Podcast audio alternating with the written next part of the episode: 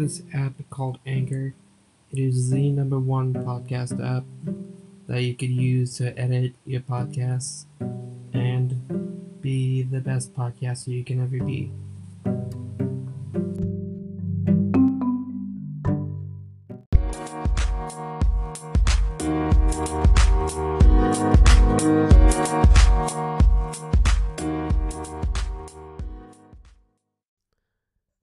In the world of chess, there are, have been a lot of grandmasters that played it, played. Many of them went on to become legends, but so many more went unnoticed because of who they were and what time period they played in and who they faced off against. Like uh Sultan Khan. He played during the reign. I think he played bef- before the reign of Bobby Fischer. Bobby Fischer being a 50s and 60s chess grandmaster and world champion. And he ended up becoming the least known and most uh, consequential chess player in his home country of India and how India taught chess is completely how different on how we learn chess anywhere else. And his playstyle was pretty advanced for his time.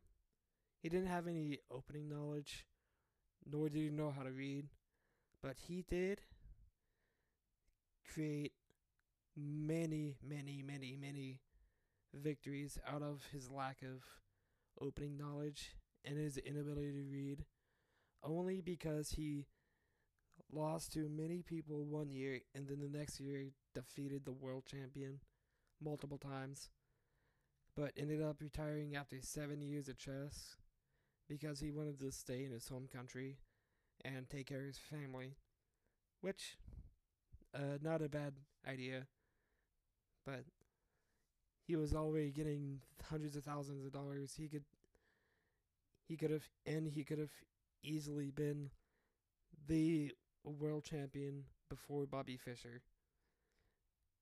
And even the and even then, who knows what would have happened if he would have stayed stayed in chess.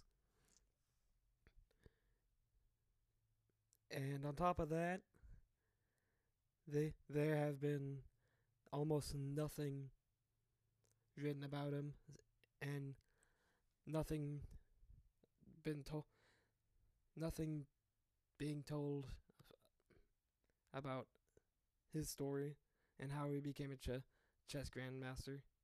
I say grandmaster, but he never got the. T- I don't think he ever got the title. And I'm pretty sure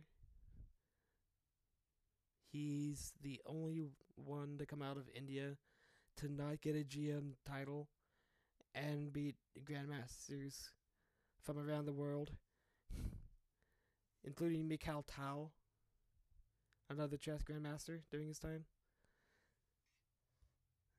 But even the even if he stayed, who knows how long he would have uh, lasted until he uh, he was basically he would have been shut out of the chess world from not having any opening knowledge.